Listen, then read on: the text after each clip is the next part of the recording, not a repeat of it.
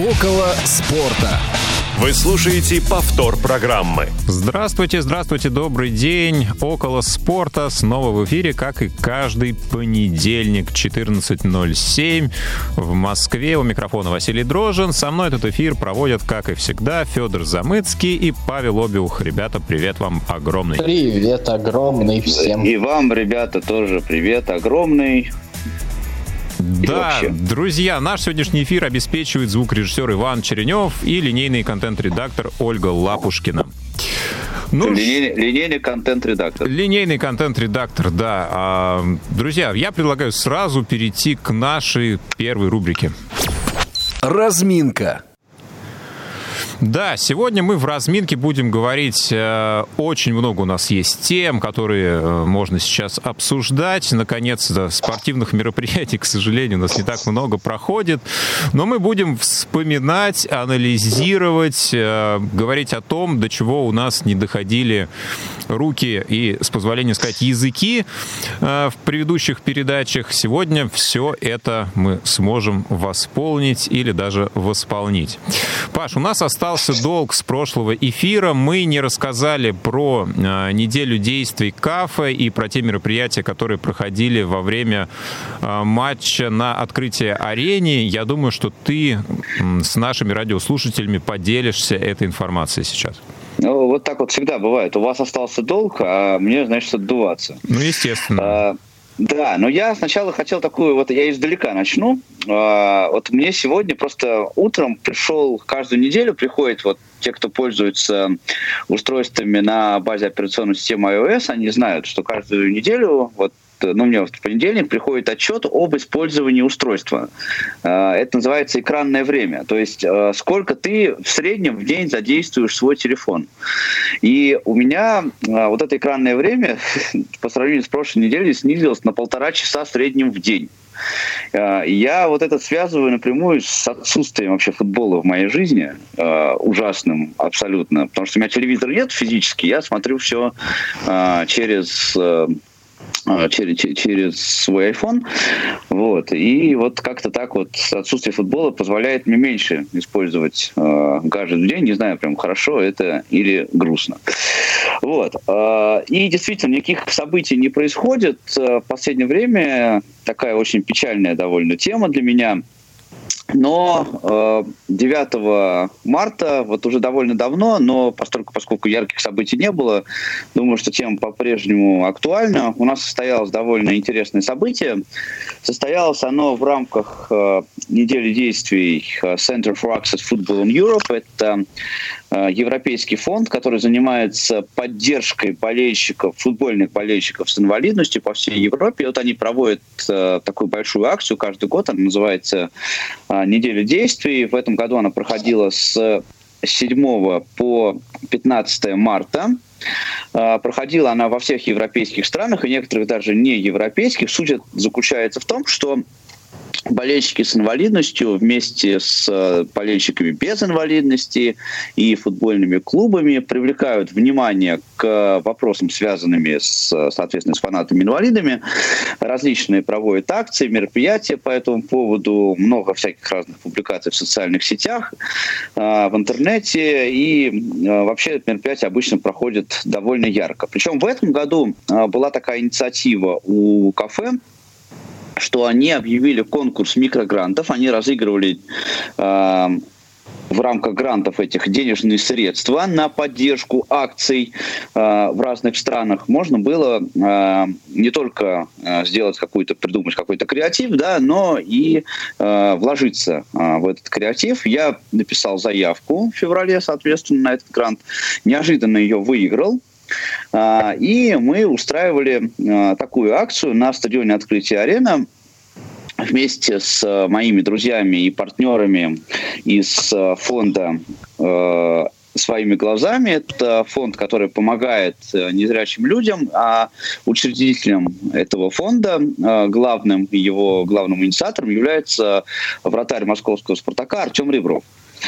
Вот.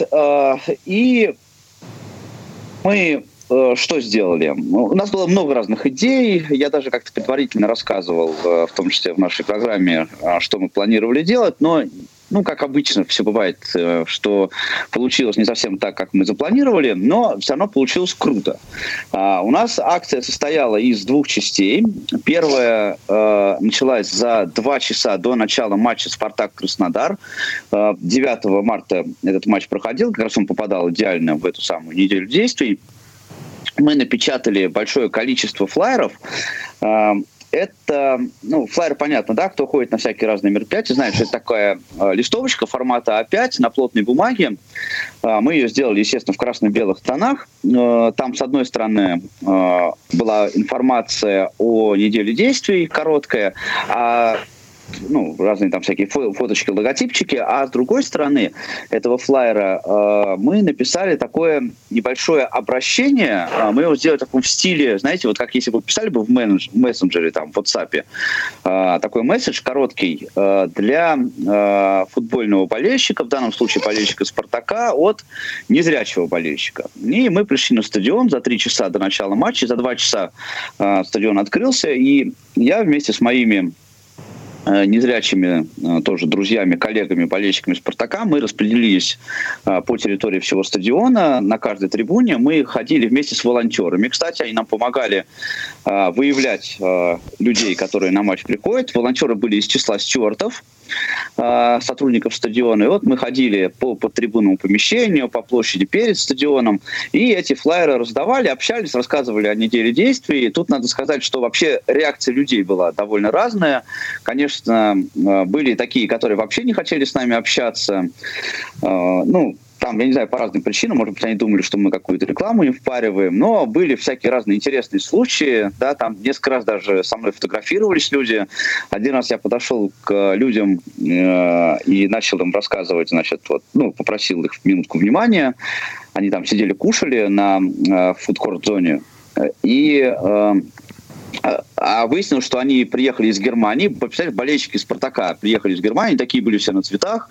Они говорят, мы, мы говорит, по-русски не говорим, но, к счастью, мне удалось с ними объясниться на том языке, который мы с ними знали оба. А, это был приличный язык, английский. Вот, а, тоже я им все это рассказал, подарил им флайеры. Они, правда, у нас флайеры на русском языке, но, в общем, они так взяли на память. Но зато с картинками Мы раздали... А? С картинками же. Да, с картинками. Флайер, ну, да. Вот. ну там картинки были, там логотипчики, одна фоточка была. Вот. Э, мы раздали почти 3000 этих флайеров на стадионе. Ну, это не так много, да, учитывая то, что на матч пришло всего 28 тысяч человек на тот, но тем не менее. По а, современным меркам уже очень много.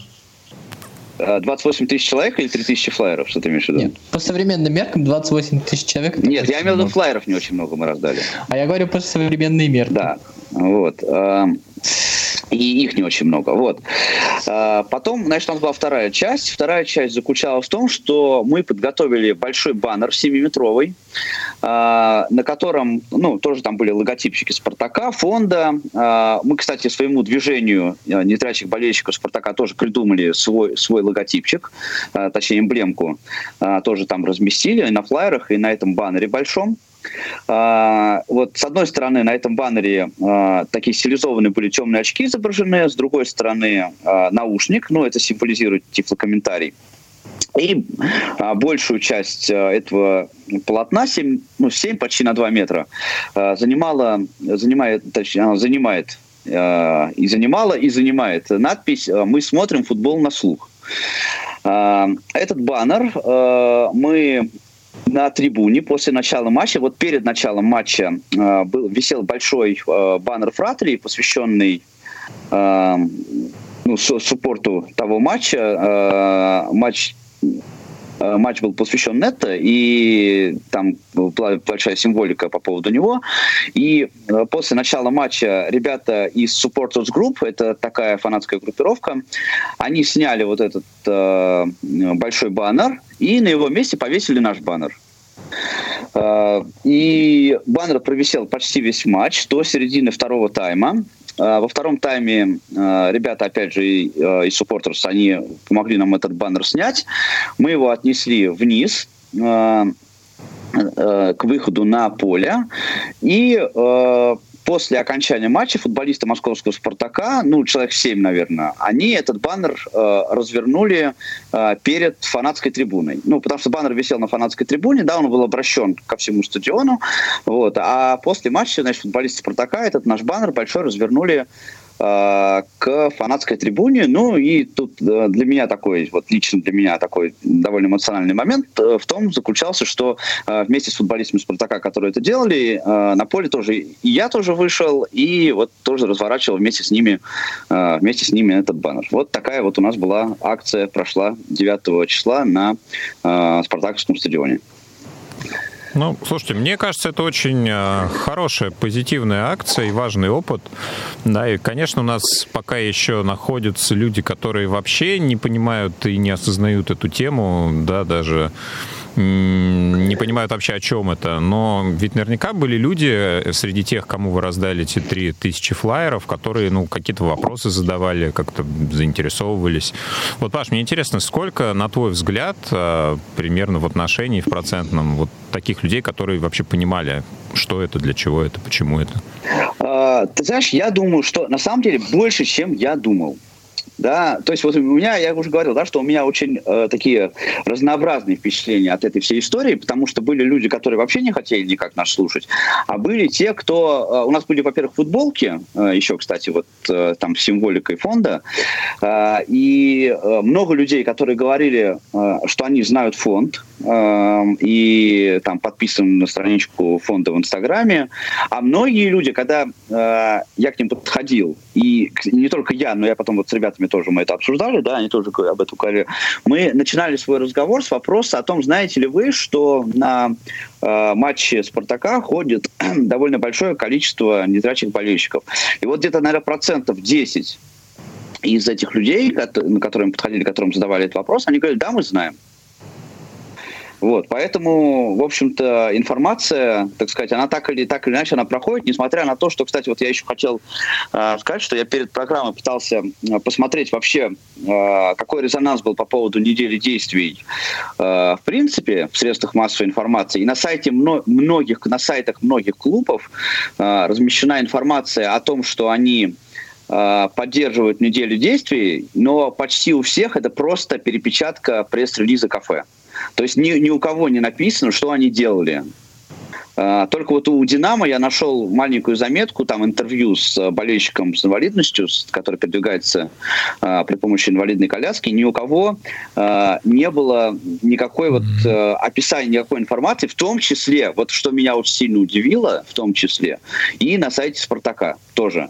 Про нашу акцию не было вообще никакой информации, только перепечатанный, э, перепечатанный пресс-релиз, хотя фанатские э, средства массовой информации, там Фратри, Supporters Group те же самые, они нас поддержали и на своих ресурсах разместили информацию. Но мне кажется, вот этот вопрос как раз координации внутри э, организации «Спартака», да, ну и многих наших других клубов. Кстати, по поводу информации о неделе действий, мне попадалась э, статья по поводу Санкт-Петербургского «Зенита». Какую-то активность они устроили с э, людьми на колясках, но, честно говоря, вот тоже ну, какого-то конкретного описания не было, просто там болельщиков с инвалидностью пригласили, поучаствовали, раздали автографы футболисты. Ну вот что-то такого плана без большой конкретики. И не знаю, было ли это на сайте «Зенита», но я нашел на одном из футбольных ресурсов такую информацию.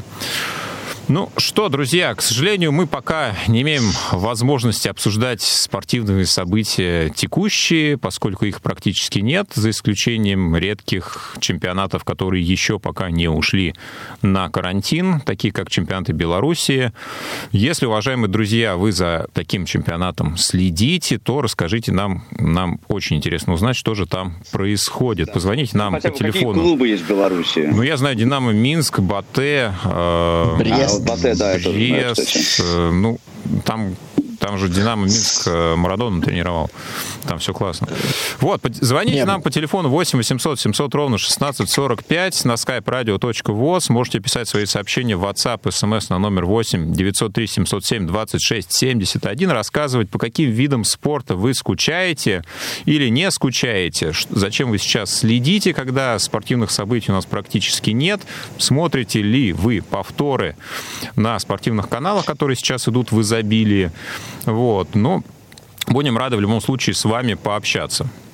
Да, я, э, по-моему, Федь, тебя прервал на полусловие. А, не, не, я просто хотел сказать, что Марадона в Брестском Динамо и э, тренировал, и даже сейчас там работает. Вот, мне из Пашиного рассказа больше всего понравилась фраза про то, что они выявляли тех, кто пришел на футбол. Очень мило. Вот. А еще я сегодня ни о каких своих новостях, э, наверное, рассказывать не буду, потому что новостей как таковых нет. Я хотел бы а, свое время немножечко Паше отдать и вот спросить у Паши. А, мы просто об этом так получилось, не говорили. Сначала у нас там был недельный перерыв, а потом Паша не был на эфире раз уж не о чем больше Прогулял. говорить, Паш, расскажи свои впечатления это про весенний Спартак. Просто мы не знаем вообще, какой Спартак вернется и еще что-то такое. И, по сути дела, будет ли возможность вообще поговорить в ближайшее время?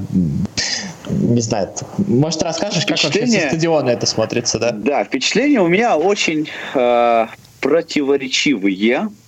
А, и я уже, кстати, говорил об этом в нашей тоже программе, потому что как раз вот э, я был на эфире, когда после матча с «Динамо». А, и с одной стороны, с одной стороны, э, то есть мне сейчас, в принципе, нравится то, что происходит, а, но я очень аккуратно говорю, нравится, да, потому что мне стало понятно, как, что там, вот, э, что за тем, что происходит на поле, есть какая, стала появляться какая-то мысль. А, последние матчи под руководством э, прошлого тренера. Я не говорю о, кстати, первом матче с Краснодаром вообще, э, который был под руководством вот этого человека по фамилии Кузнецов, не помню, как его имя было. Э, было вообще такое ощущение, что все куда-то бегут в разные стороны. Да?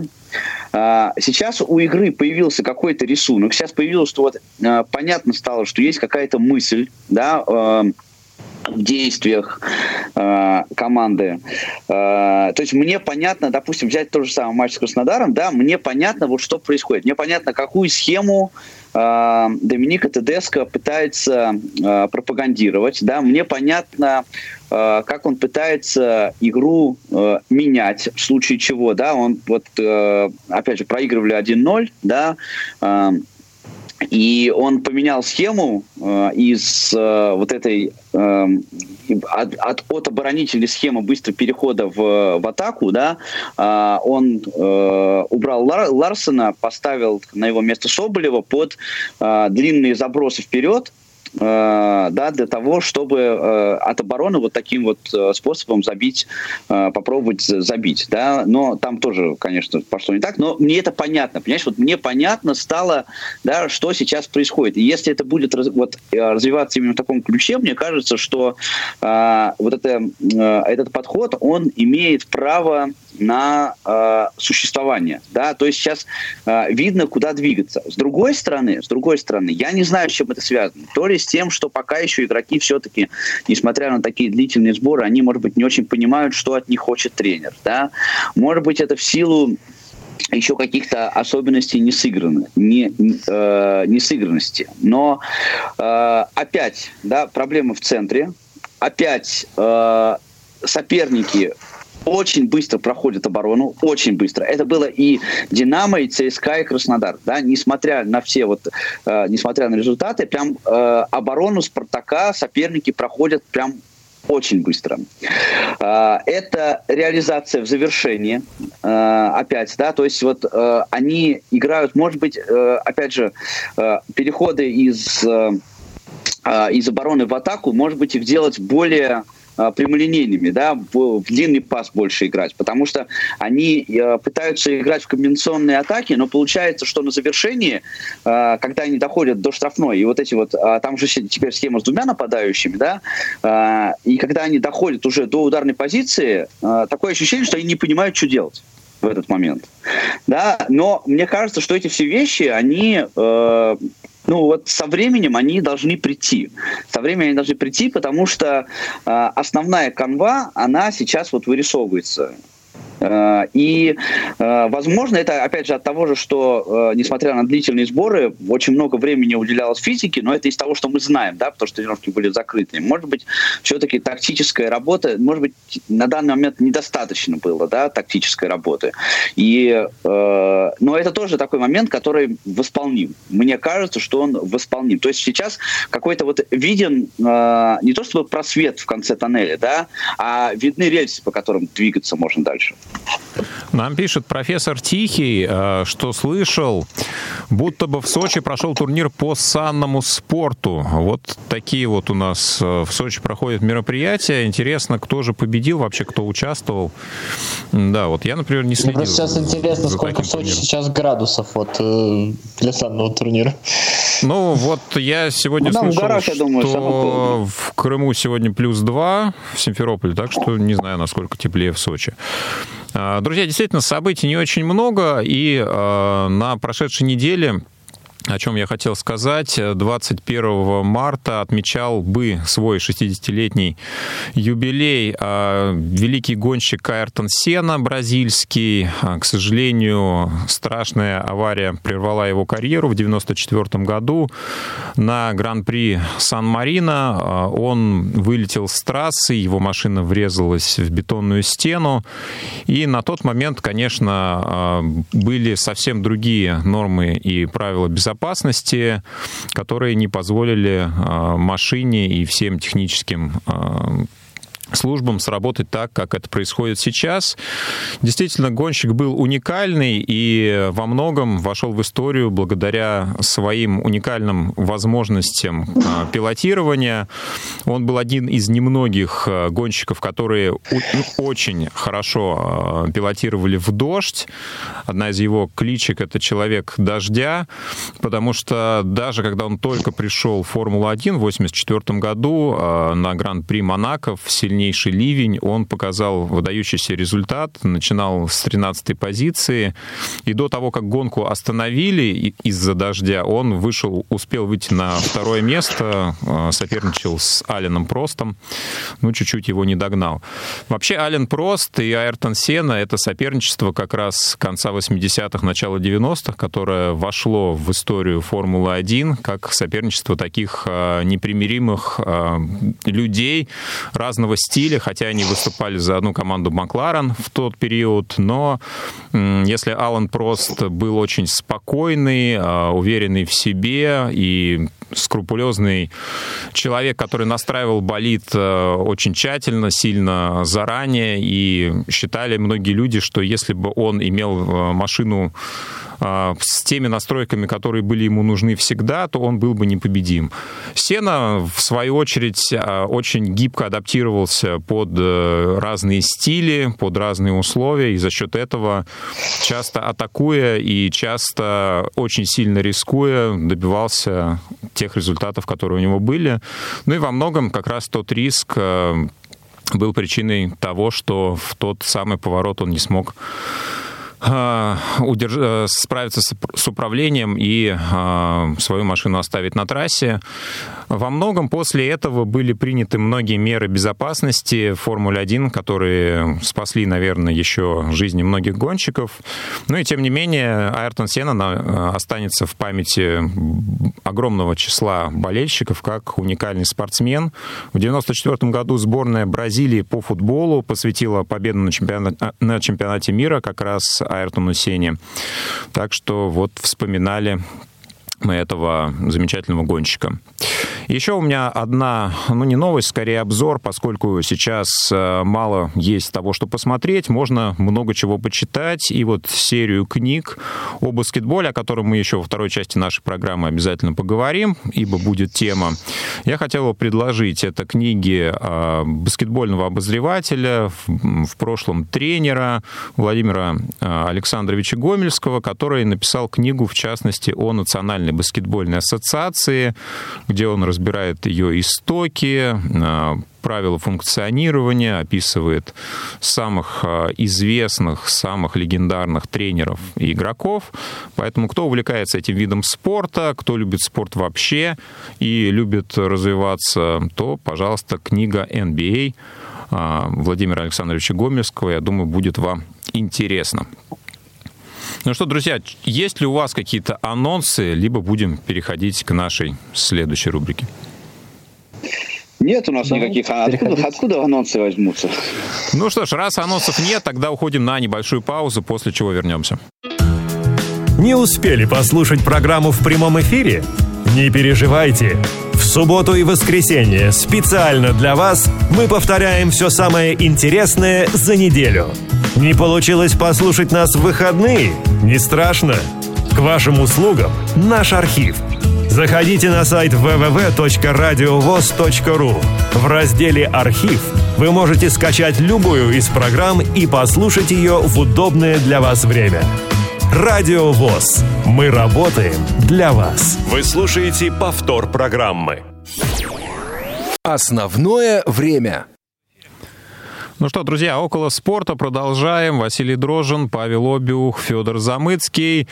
Наше основное время сегодня целиком и полностью посвящается разговору о американском спорте, о тех профессиональных лигах, которые функционируют в Северной Америке и делают это достаточно успешно. Почему это происходит, мы сегодня постараемся разобраться. Если вы следите за американским спортом, и если вы этого не делаете, но готовы рассказать почему, мы с удовольствием с вами пообщаемся по телефону 8 800 700 ровно 16 45 по скайпу radio.voz или можете написать мнение в WhatsApp и SMS в, на номер 8 903 707 26 71. Федя, у меня первый вопрос к тебе. Следишь ли ты за какими-то американскими видами спорта? Если да, то за какими? Ну, я вообще всегда пытался следить за НХЛ более-менее. Ну, так скажем, финальную стадию Кубка Стэнли э, смотрел уже, ну, начиная с четвертьфиналов, смотрел прям по многу. А, естественно, регулярный чемпионат не до такой степени. Вот. Э, естественно, ну, последнее время уже, наверное, только с новостями. Раньше и трансляции матчей в НБА смотрел. А, то есть немножко начал чуть-чуть поглядывать на МЛС, на Лигу Сокера, да, вот. Но у меня всегда была проблема с тем, чтобы прям следить э, за этими видами спорта. Наверное, временная разница все-таки мне это немножечко мешало делать, потому что э, даже самые ранние матчи, которые были вынесены там в приемлемые для нас э, слоты временные, они чаще всего совпадали либо с, так скажем, с нашей Лигой Чемпионов, э, с нашими самыми важными матчами в Европе, либо, в общем-то, в эти дни приходилось лечь поспать раньше. И поэтому вот так вот пристально, так скажем, стать фанатом, э, который следит э, за всем, что происходит, у меня, к сожалению, не получилось. Хотя, на самом деле, э, слово «к сожалению» здесь не для красного словца сказано, я на самом деле так считаю, потому что мне кажется, я достаточно много теряю в этом смысле. Но, естественно, общее представление о результатах, о раскладах особенностей в НХЛ я, естественно, имею. Вот. Но хотелось бы делать больше, но физически почему-то не получается. Много раз старался, пока никак. Да, ну, насколько я помню, Паш, ты небольшой э, любитель именно там, национальных ассоциаций и лиг Северной Америки. Если я не прав, то развей мои Ну, да, я большой не любитель, я бы даже так сказал, ассоциации и лиг Северной Америки, хотя я одно время следил, кстати, тоже за НХЛ, а не любитель у тебя прям негативное отношение почему-то? Нет, у меня не то, что негатив, у меня никакое отношение. Ты знаешь, я mm. как-то вообще не смотрю. Вот почему-то так получилось. Я одно время, вот я говорю, следил за НХЛ, и за НБА тоже немножко последовал. А, но как-то я со временем, мне почему-то вот есть у меня такое ощущение, не знаю почему, что это как-то какая-то другая совершенно планета, и А, ну, мне за этой планетой как-то, не знаю, неинтересно следить почему-то.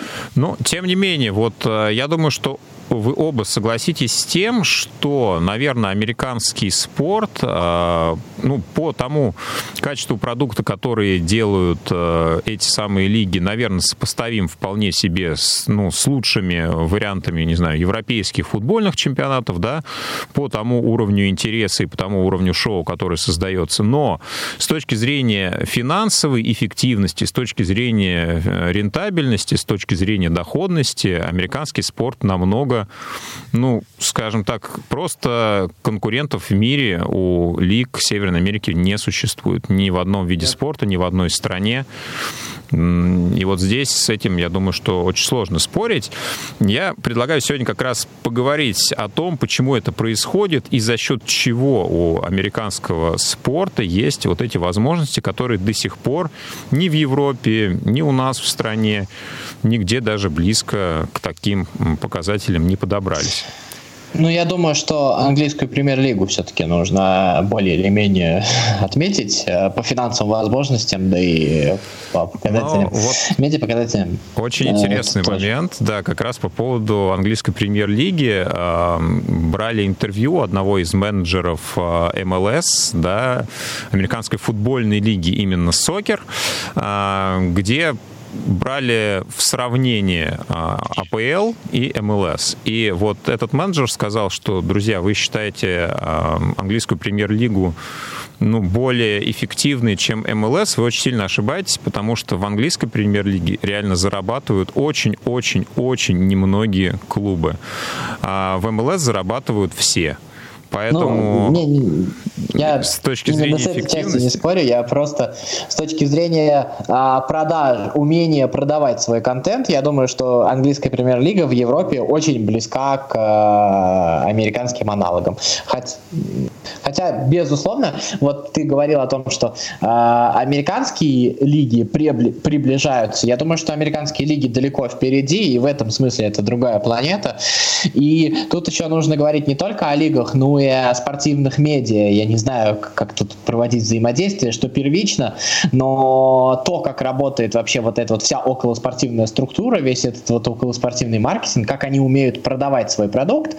А, ну, допустим, смотришь тот же MLS, а, когда команды играют, ну, без слез не взглянешь, там прям совсем все плохо, в, в Европе просто бы засмеялись. И на этот матч там собирается только там на второй год существования лиги 30 тысяч человек, идет проливной дождь, и никто не уходит, а кучу народу смотрит эти трансляции, кажется, что в Америке там а, классический европейский футбол не пользуется популярностью, но на самом деле всего там за непродолжительный промежуток времени они и это научились продавать, и восхитительно, мне кажется, именно коммерческая составляющая а, спортивная, ну, на мой взгляд, тут не то чтобы вторично, но а, в Европе тоже есть спорт, в Европе настолько нет э, коммерческой составляющей. Вот мне кажется, что важно. Да, безусловно. Ну, вот, я знаете, про это тоже хотел сказать, да, Паш?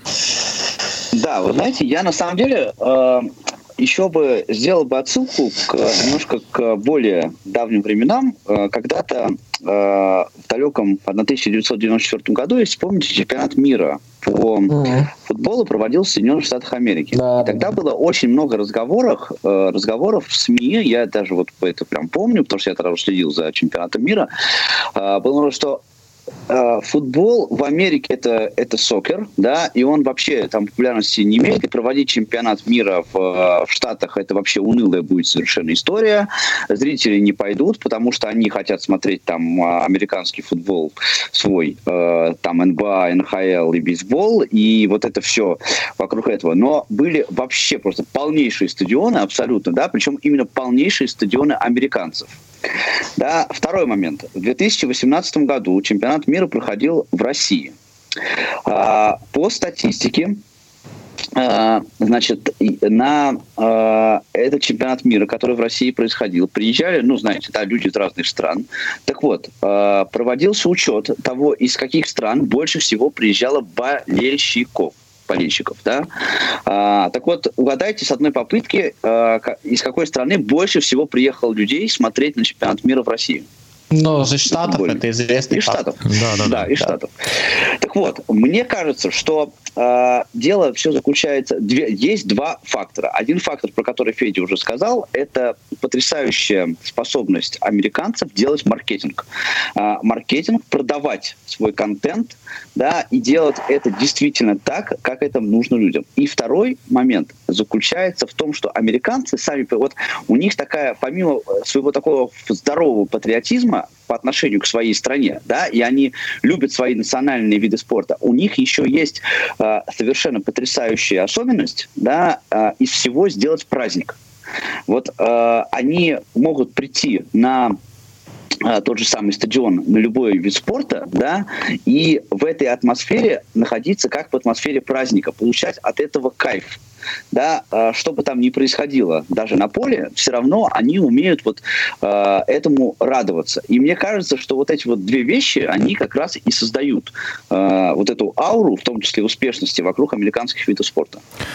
Можно Мне... еще одну небольшую ремарочку? Прям, Вася, одну секунду. Мне кажется, что еще вот тот факт, что в США, из США приехало больше всего болельщиков, мне кажется, то, что важно, что США не только одна из самых богатых стран, если не самая богатая в мире, но это самая большая из богатых стран. То есть просто количество людей, у которых есть деньги на а, не то, что просто ходить на матчи местных команд, там же очень дорогие билеты на самом деле, но и деньги на весь этот контент и деньги на то, чтобы ехать на чемпионат мира на другом конце света, мне кажется, это тоже важно. Поэтому, когда мы говорим то, что а вот взять и просто перенять, ну, для этого нужно сначала уровень жизни перенять. Это тоже, мне кажется, не нужно забывать. Ну, а, друзья, давайте я хотел бы все-таки, во-первых, а, немножко отойти от футбола применительно к США. Конечно, МЛС лига тоже развивается, и посещаемость э, Мы просто футбола, не да, я понимаю, футбола там да, больше, я не про футбол чем говорю, я говорю в европейских про чемпионатах. Футбол, в принципе, как пример. Да.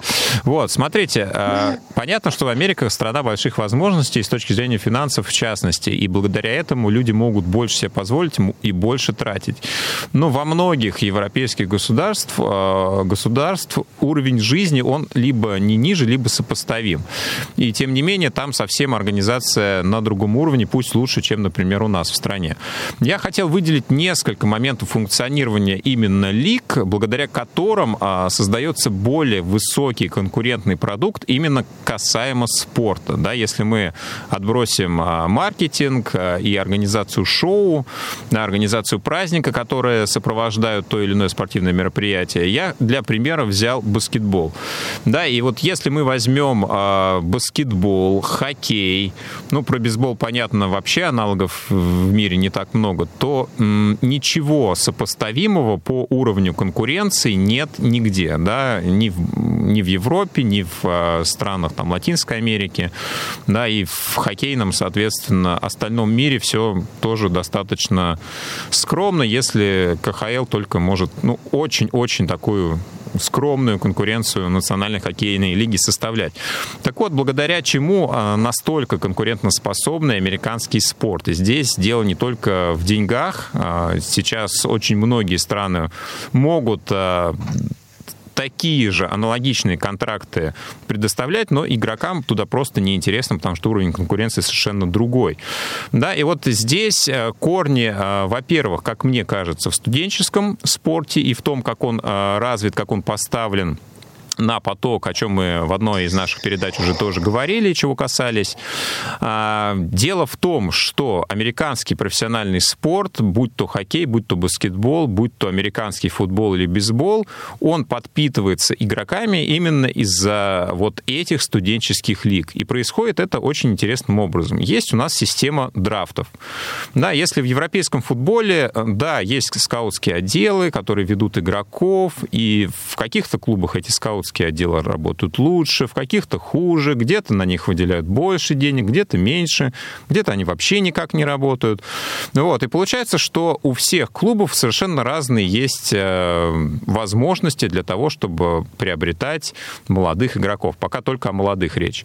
А, возьмем Национальную баскетбольную ассоциацию. Здесь у нас есть 30 команд, которые а, разыгрывают чемпионат. Из них 16 попадают в следующую стадию плей-офф, 14 не попадают.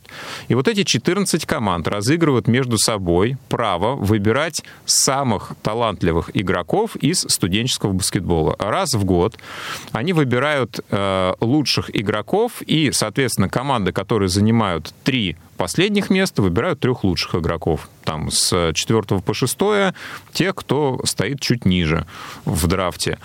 И так далее, и так далее. Получается, что каждый год лига подпитывает э, команды, которые э, занимают самые последние места, самыми, действительно, самыми талантливыми игроками. И это первый э, балансирующий, ну, такой сбалансирующий фактор, если можно так сказать.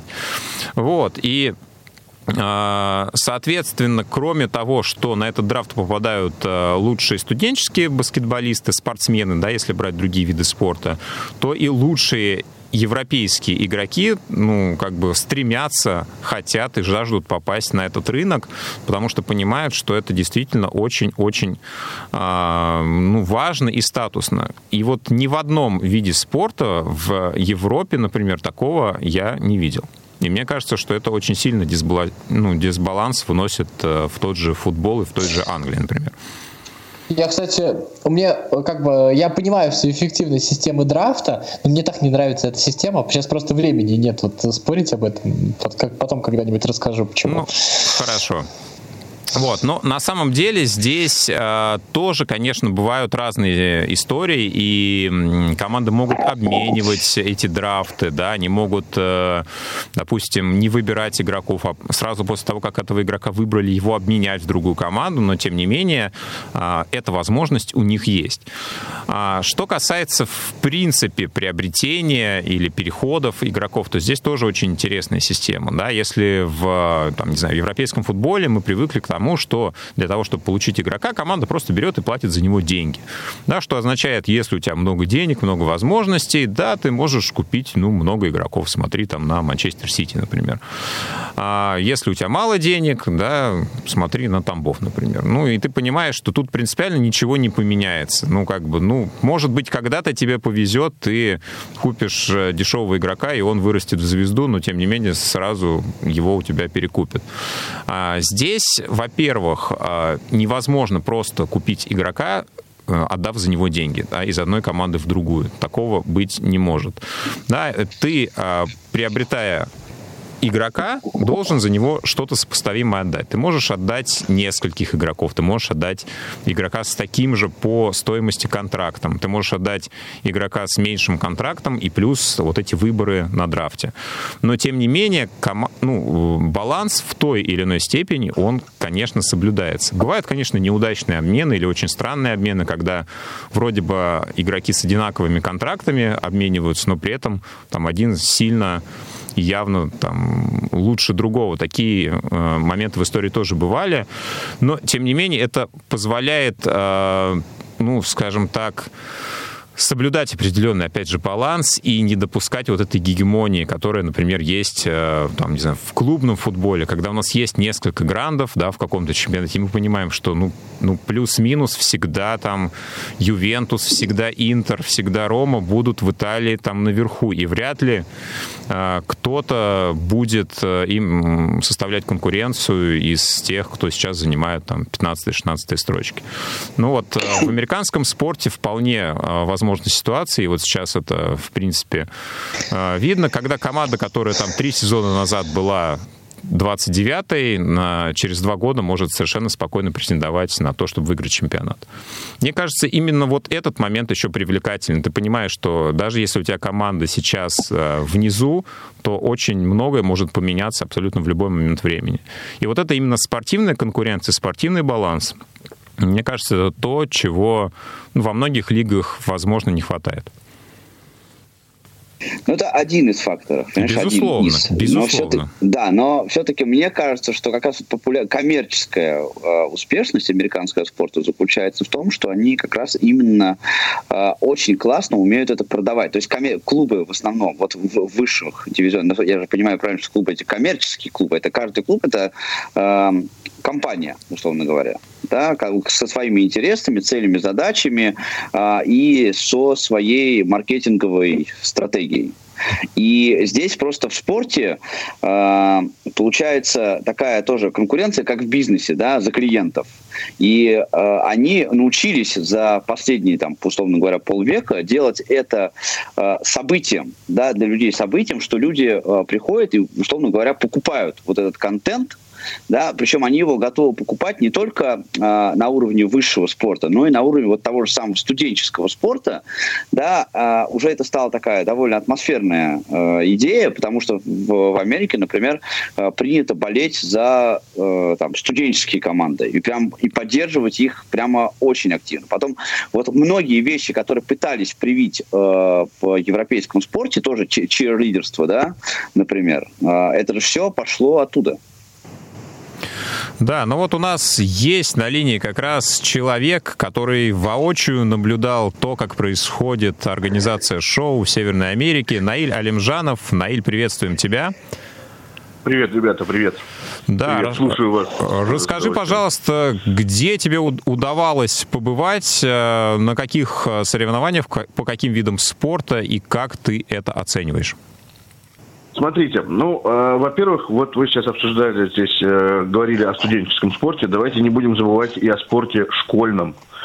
Это уникальная история, когда э, дети, ну, собственно, прям с самого детства. Я, например, за школьную команду, я учился в Штатах в обыкновенной школе, я за школьную команду плавал. Это, конечно, не супер как престижно там для пацанов, я сразу могу сказать. То есть, конечно, если ты играешь в американский футбол, или если ты там э, в легкой атлетике задействован, или если э, в каких-то других видах спорта это более статусно, плавание это так, ну, мягко говоря, не очень статусно.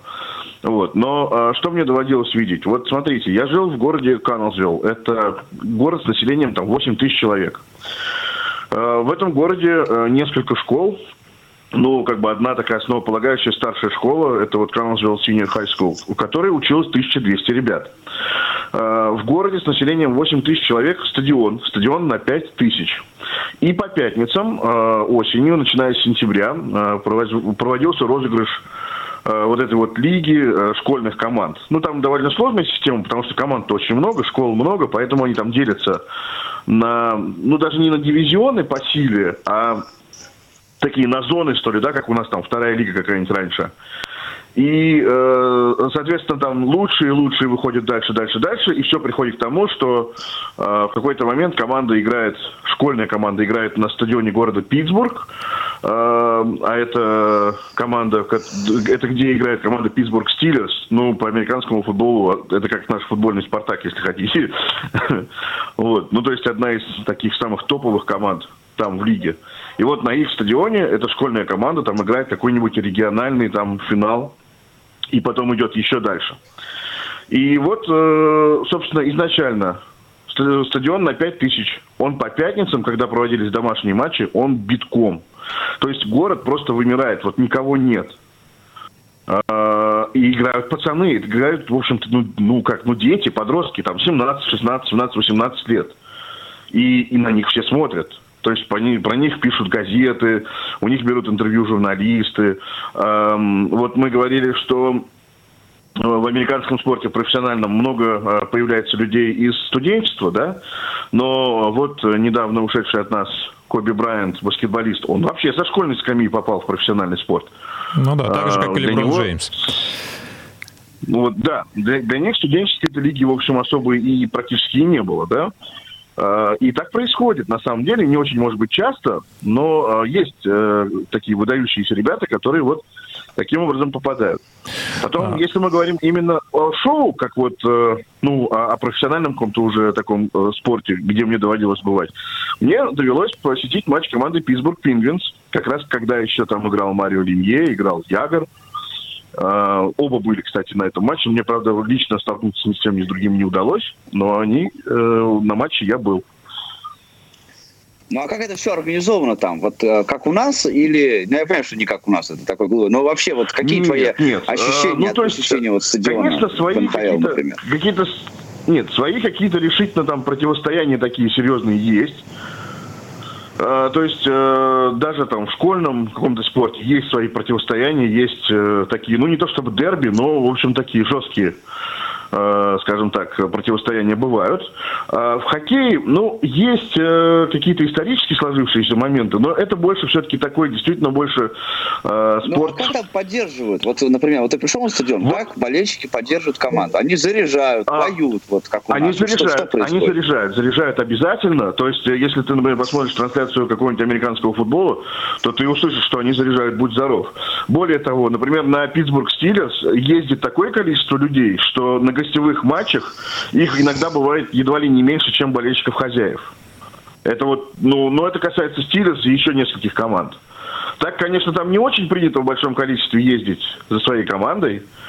Э, ну, такого, в общем, мало, не очень много. Но в целом они, да, они заряжают, но это все равно больше все равно такое вот э, сосиски, попкорн, вот такие вещи. Вот, То есть там да, что у меня сложилось что в основном нет, они приходят на стадион расслабляться там пиво, сосиски, вся вот эта вся, вся история. Но... У них таких фанатов, ну, фанатов у них прям нету. Нет, такого, ну, э, ну, где-то, может быть, есть в целом, да, но этого все-таки мало, потому что там, э, ну, там главенство закона, так или иначе. И, э, ну, как-то это, ну, не знаю, все равно, то есть люди, безусловно, переживают, да, то есть, ну, я сам после ну. финала 96 -го года Супербола э, попал в больницу, ну, так вот получилось, там Стиллерс проиграли Dallas Cowboys, и э, я оказался в больнице в этот вечер. Да, друзья, но на самом деле уже практически исчерпали время. А, тема интересная. Я думаю, что обязательно продолжим еще об этом. Говорить о, о американском спорте и его конкурентных преимуществах. А, этот эфир у нас подошел к концу. Оставайтесь с нами на волнах Радио ВОЗ. Всем счастливо. До новых встреч. Около спорта.